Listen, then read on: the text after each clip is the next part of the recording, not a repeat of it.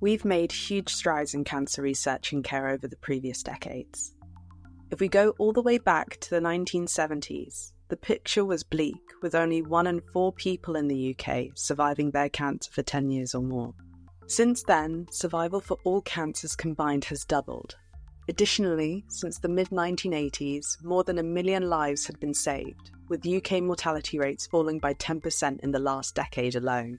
This is because of groundbreaking research, exciting discoveries, new clinical trials, tests, and treatments, which have all brought us not just hope, but progress. We now live in a world where a vaccine, developed through decades of research, clinical trials, and NHS screening programs, is expected to prevent almost 90% of cervical cancers.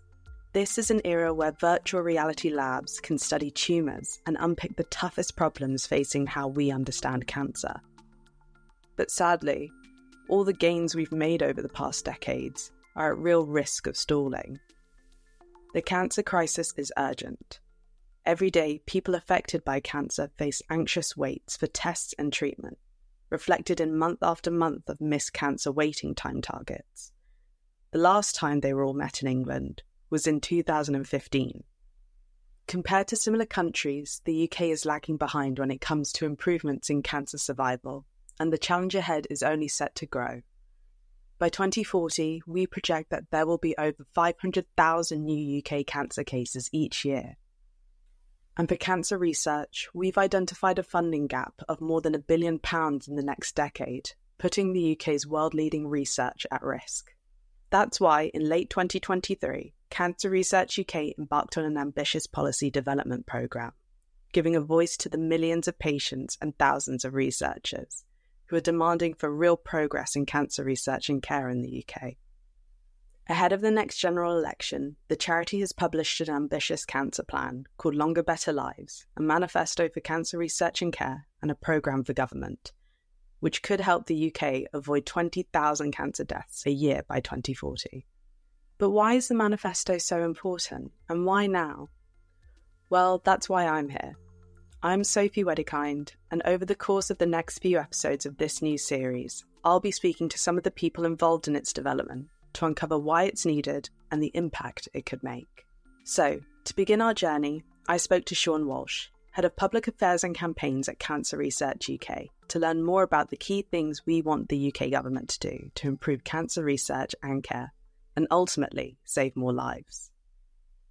Almost one in two people will get cancer in their lifetime, so that's a family in every constituency. And we know that we need to do more in this country to be able to compete in the research environment in the global life sciences market. So we can't stand still. And if we do stand still, we fall further behind. So the manifesto is Cancer Research UK's thinking in terms of what do we need to do to dramatically improve cancer survival in this country? What do we need to do to improve the research environments, to enhance research so we can uh, improve outcomes for patients?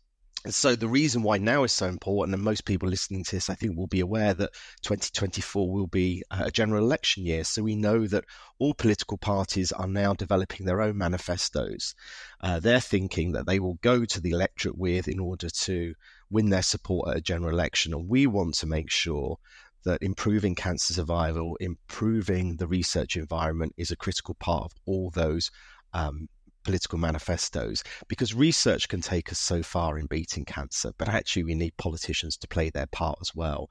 They have their hands on the policy levers that we know are critical to driving forward change. And now is the moment they're listening. So now is the time we need to provide the evidence and insight of the things that we need to see happening to improve that. And if you were to summarize Longer Better Lives into key themes, what would they be?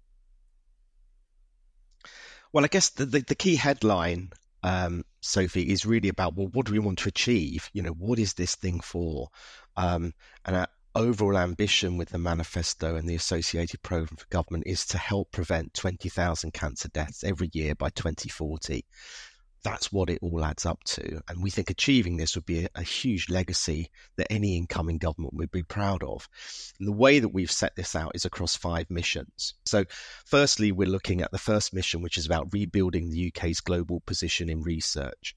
So, an example of that is that we know that there is around a, a more than £1 billion funding gap for cancer research over the next decade. So we need an incoming government to work with us and others. It's not just about government money, it's about how do we work together to address that gap and really accelerate process, progress in cancer research. Um, the second mission is around prevention. How do we prevent more cancer cases? So we think that an incoming government within the first year of a general election should have taken action to raise the age of sale of tobacco products and start to implement uh, measures to help people who quit smoking. So the aim of that is that if we make England smoke free, for example, yeah, we'd prevent around 18,200 cancer cases in England by 2040. And that's why we're backing uh, the Prime Minister's um, bill that we expect uh, next month to introduce a raising of the age of sale on tobacco products, a big, big step forward uh, in, in, in reducing a uh, number of cancer cases. The third uh, mission is around how we diagnose cancers earlier and reduce inequalities. We know that it is absolutely critical to diagnose cancer early to secure the best outcomes and best treatment options. So we think there needs to be uh, plans to reduce reduce late stage diagnosis. I think there's an opportunity to transform and optimize cancer screening programs, particularly around issues like lung cancer. And we need to bring in further considerations about how do we reduce inequalities in cancer, um, both in terms of access to services, but also in terms of um, the groups that are more uh, likely to get cancer for, for, for lots of different reasons. And that's all detailed in the manifesto about how we could do that. Um, the fourth um, mission of five is how we bring tests and treatments and innovations to patients more quickly. So this really reflects the fact that we know that uh, we must meet cancer waiting times. Any incoming government must make the commitment to meeting cancer waiting times by the end of next parliament we also need to see how do we better resource the NHS so we plug the gaps in workforce, we address infrastructure and capital problems which are hindering the service's ability to respond to demand. People in the NHS are doing an amazing job, but there are too few people in there to do the job well. We need a focused uh, plan of action to recruit the necessary cancer professionals to meet demand for diagnosis and treatment.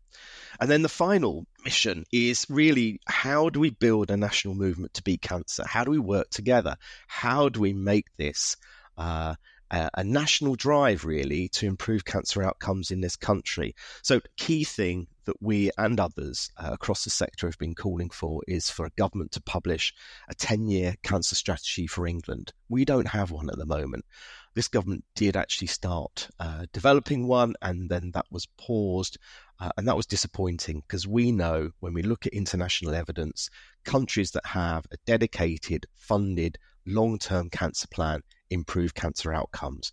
This needs dedicated political focus backed by a long term strategy.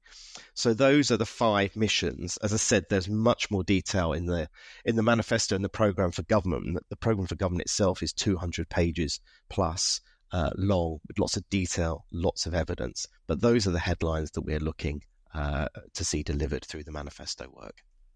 You know, what would you say to people who are listening to the podcast thinking, well, what can I do? How can I make sure that the next government takes up these missions? You know, I want to take, you know, I want cancer care and research in the UK to look better. What can I do to help? Yeah, and I don't want to, um, you know, in that previous answer, I don't want it to feel like that's a massive task because actually behind these missions are evidence based, uh, proven steps that can be taken. Um, a number of which are quite straightforward. So, um, this is something positive. It is a manifesto built on what can be done. And it's absolutely critical, as you say, for those people who are listening who are care about uh, improving cancer services and cancer outcomes, this is your moment. There's a huge amount you can do uh, to join and help us um, in amplifying the asks that we've set out in the manifesto the key thing is that this is a general election year, and in the lead up to a general election, when all political parties are developing their manifesto, it is the time when politicians should be listening to their constituents. They should be listening to you and me about our experiences and the things that we think need to happen to improve uh, this country. So, this is the opportunity for people listening to have their voice heard.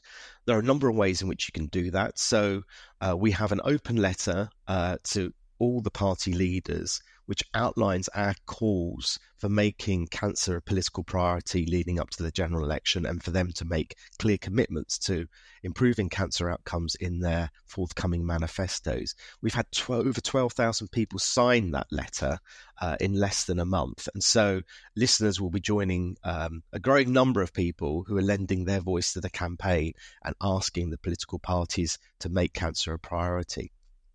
You can support our general election campaign, which we'll be launching in the coming months. And if you sign our open letter, you'll receive updates on that and how you can get involved. But this is about how can we engage MPs? How can we speak to prospective parliamentary candidates? Opportunities for people listening to join us and become Cancer Research UK ambassadors.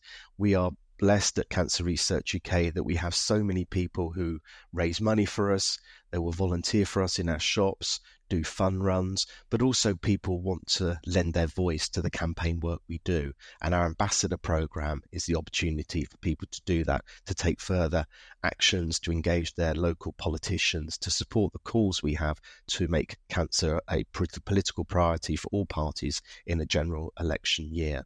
So have a look at the website join us. It's a growing group of people. We don't just work alone. We are working with other cancer charities as well to see what we can do together to amplify uh, the issues we all know are so important to improving cancer survival in this country. While I was chatting to Shaun, something he highlighted was the amount of collaboration it took to create Longer Better Lives. He said its development was a labour of love, but one that isn't carried alone. From patients to researchers and even outside organizations, this really had an input of a whole community of people because this manifesto is for everyone and its outcome will affect everyone. So, like Shaun mentioned, to help our mission, you can sign the open letter to all party leaders by clicking the link in our show notes. Now that we know what the manifesto is, I'm on my own mission in the lead up to the next general election to find out more about the barriers that people with cancer currently face and how some of the missions in Longer Better Lives could help. So make sure you tune into the next episode where I'll be talking to Dr. Mei Ling to find out about her story and why the manifesto means so much to her. Thanks for listening to this episode of That Cancer Conversation Longer Better Lives. This episode was produced by the digital news team at Cancer Research UK. All the resources mentioned in today's episode are linked within the show notes. If you want to be updated on when the next episode drops, you can subscribe to That Cancer Conversation on Apple, Spotify, or wherever you get your podcasts. Thanks for listening, and talk to you next time.